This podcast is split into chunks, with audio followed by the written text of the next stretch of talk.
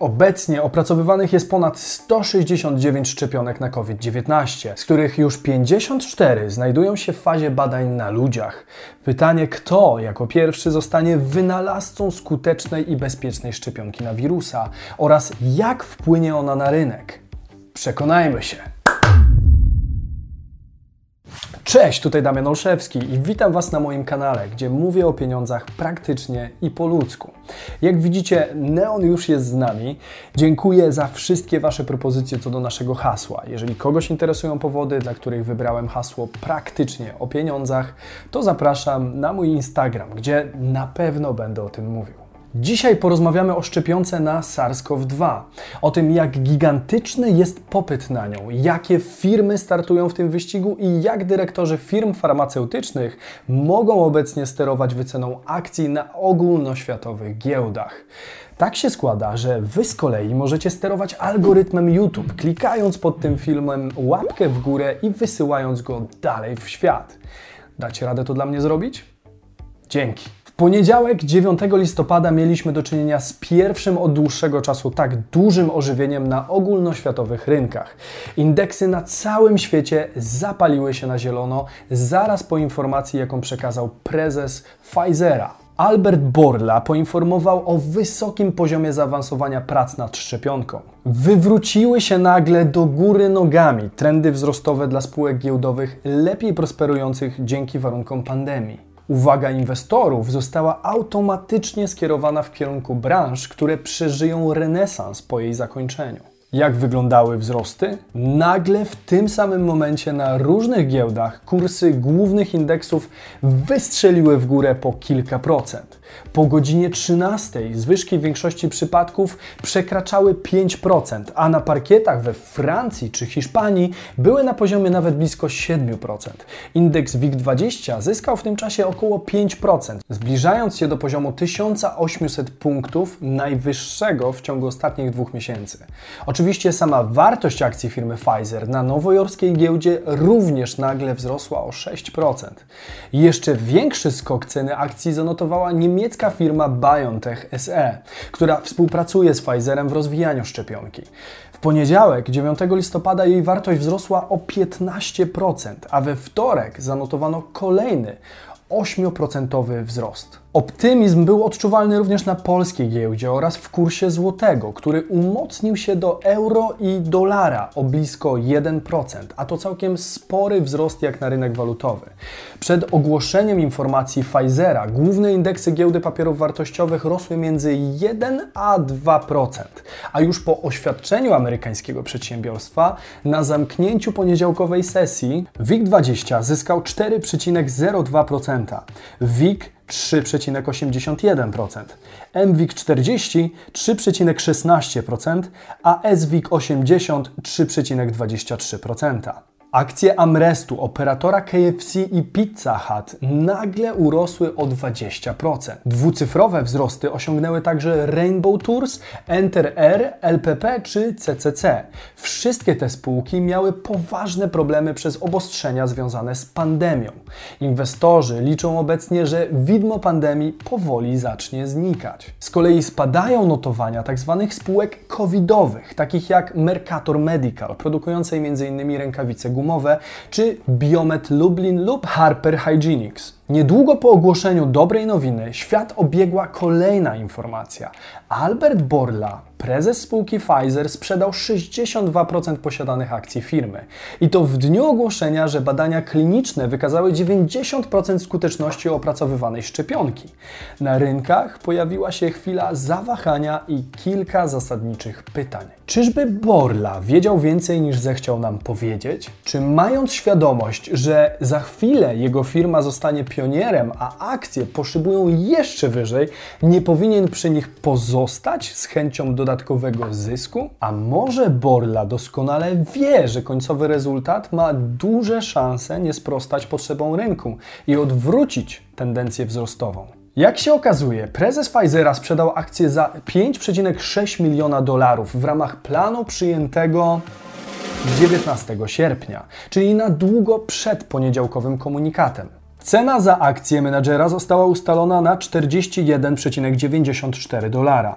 Z kolei najwyższe ceny notowań w minionym roku sięgały 41,99 dolara. To oznacza, że prezes Pfizera, sprzedając w jednym momencie 132 508 akcji po kursie prawie 42 dolarów, sprzedał swoje udziały po cenie zbliżonej do maksimum w tym okresie. Pytanie, czy mógł tak zrobić i czy nie jest to czasem, aby tak zwane illegal insider trading, czyli sytuacja, w której osoba znajdująca się w pozycji informacji wewnętrznej wykorzystuje swoją niesprawiedliwą przewagę na rzecz osiągnięcia majątkowych korzyści. Istnieje wiele regulacji, zwłaszcza w krajach zachodnich, które mają za zadanie uniemożliwić praktyki tego typu, bo jest to oczywiście niesprawiedliwy rodzaj przewagi, tak jak zresztą powiedziałem, którą dysponują kadry zarządzające takich spółek. W obronie prezesa spółki stoi fakt, że sprzedaż udziałów została zainicjowana już 19 sierpnia. Została wtedy ustawiona automatyczna sprzedaż pakietu akcji, kiedy tylko osiągną określony poziom wartości. Ten poziom osiągnęły natychmiast po komunikacie, dlatego dyspozycja została automatycznie uruchomiona. W tej sytuacji ciężko pewnie będzie udowodnić, że już w sierpniu pracownik firmy mógł posiadać informacje na temat możliwych terminów zakończenia prac, ale to już zostawmy odpowiednim służbom, które przyglądają się sprawie dokładniej. Podobne sytuacje zdarzyły się też w Modernie, której prezes, idąc śladami Pfizera, 16 listopada poinformował opinię publiczną o blisko 95% skuteczności ich szczepionki. Dodał również, że ich produkt powinien być łatwiejszy w dystrybucji niż odpowiednik Pfizera, który musi być przewożony w temperaturze nawet do minus 80 stopni Celsjusza. Według nieoficjalnych informacji w przypadku ich szczepionki do przechowywania może wystarczyć już temperatura temperatura minus 20 stopni. Zaraz po ogłoszeniu szefa Moderny indeksy również nabrały więcej zieleni. Choć nie były to już oczywiście tak spektakularne wzrosty jak przy pierwszym komunikacie tego rodzaju. Wzrosty w przypadku spółek niekowidowych przybrały na sile w większości o kilka procent. Z kolei ceny złota znowu zapikowały, choć skala spadków na razie jest mniejsza niż przy poprzednim komunikacie. W niemal jednej chwili uncja złota staniała około 20 dolarów. Aktualnie jego wartość oscyluje w okolicach 1870 dolarów za uncję. Warto pamiętać, że złoto nie bez przyczyny nazywane jest bezpieczną przystanią. Jest to dobre miejsce na przechowywanie wartości pieniędzy w razie gospodarczych kataklizmów, ale niekoniecznie dobre wyjście w razie ożywienia na rynkach. Akcje samej Moderny oczywiście również podrożały i to jakieś 10%. Zgadniecie, co zrobiło kierownictwo? W trakcie opracowywania szczepionki główne persony zarządzające spółką wyprzedawały całe pakiety akcji opiewające na dziesiątki milionów dolarów. Dwóch dyrektorów Moderny, w tym dyrektor medyczny, sprzedało wszystkie posiadane akcje spółki. Radca prawny firmy również sprzedał niemal wszystkie posiadane udziały. Do tego wielu innych pracowników na kierowniczych stanowiskach zmieniło swoje dyspozycje zaraz przed kluczowymi komunikatami na temat postępu prac. Przypadek? Nie sądzę. Pytanie, czy ruchy wykonywane przez kadrę zarządzającą koncernów są dobrą wskazówką dla inwestorów. Niewątpliwie wprowadzają one sporo zamieszania. Zwykle jednak w przypadku ruchu akcjami wewnątrz firmy zwróciłbym większą uwagę na to, co robi kadra wtedy, kiedy kupuje, a nie kiedy sprzedaje. Sprzedaż akcji osób będących u źródła wewnętrznej informacji często jest sterowana przez odgórny plan, który ma zapobiegać wykorzystaniu dostępu do niej. Dlatego rzeczywiście może być dość losowa i wprowadzać w błąd. Kupno udziałów jest bardziej intencjonalne, jednak gdyby kierownictwo rzeczywiście chciało wzbogacić się na nadchodzących wzrostach, to kupowałoby akcje zamiast je sprzedawać. Pytanie zatem, czy istnieje może jakiś powód bądź dwa, dla którego sprzedaż akcji na obecnym etapie zaawansowania prac mogłaby okazać się sensowna? Widzę co najmniej trzy takie powody. Powód numer jeden to fakt istnienia silnej konkurencji. So now we have two vaccines that are really quite effective. So I think this is a really strong step forward to where we want to be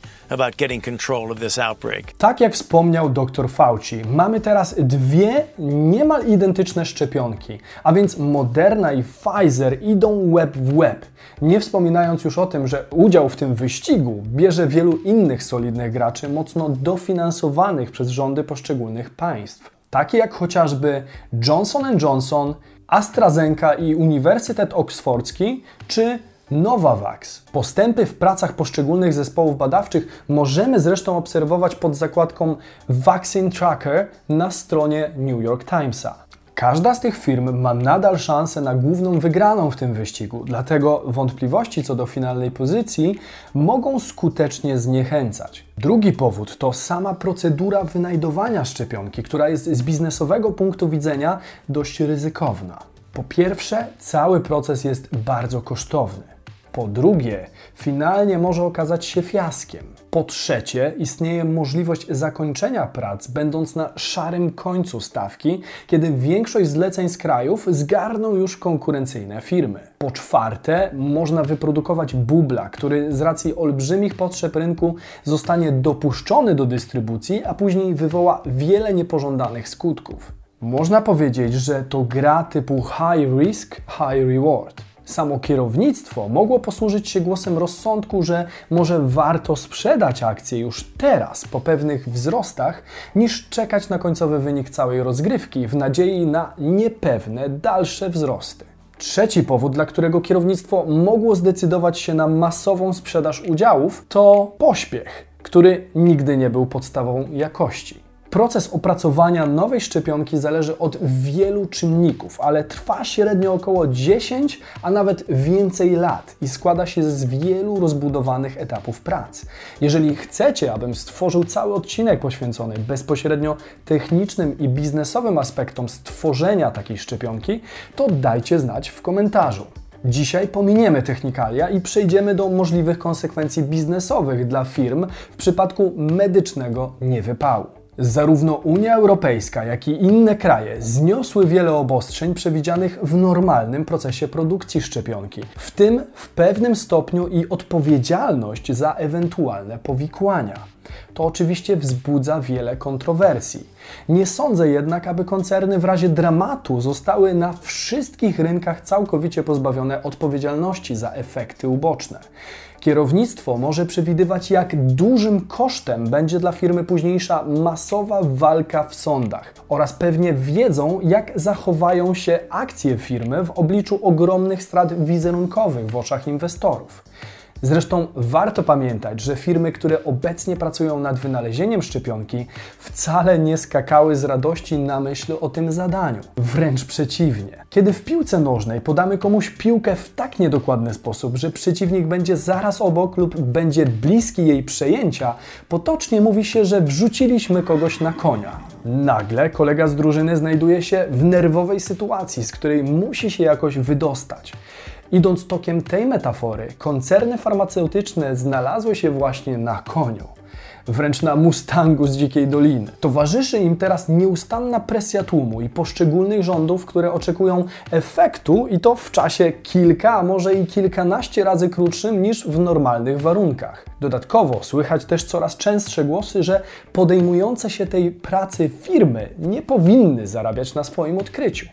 Ciężko więc dziwić się ruchom podejmowanym przez kierownictwo tych spółek w obliczu tak niepewnej przyszłości. Na ten moment możemy jedynie gdybać i obserwować. Pewne jest natomiast, że firmy farmaceutyczne dysponują w tej chwili potężnym narzędziem do manipulowania kursami walut, akcji czy złota na całym świecie. Nam pozostaje wypatrywać kolejnych rewelacji, które wpłyną na ceny różnych instrumentów finansowych i wykonywać odpowiednie ruchy, pamiętając o jednym. Płyniemy na statku na wzburzonym morzu.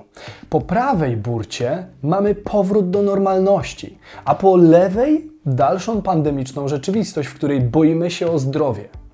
Każda fala informacji o możliwym powrocie do normalności będzie przynosić ożywienie na rynkach i wzrosty spółek i aktywów dotkniętych przez COVID. Z kolei każda fala o możliwych niepowodzeniach w walce z wirusem pcha nas w kierunku dalszych spadków spółek Starego Ładu. Wtedy na wartości zyskują firmy, które doskonale odnalazły się w rzeczywistości pandemicznej. Bardzo dziękuję pierwszym patronom, którzy zdecydowali się wesprzeć edukację finansową. Jeśli chcielibyście dołączyć do grona, dając również sobie możliwość współtworzenia tych materiałów, to zapoznajcie się z bonusami dostępnymi pod linkiem w opisie.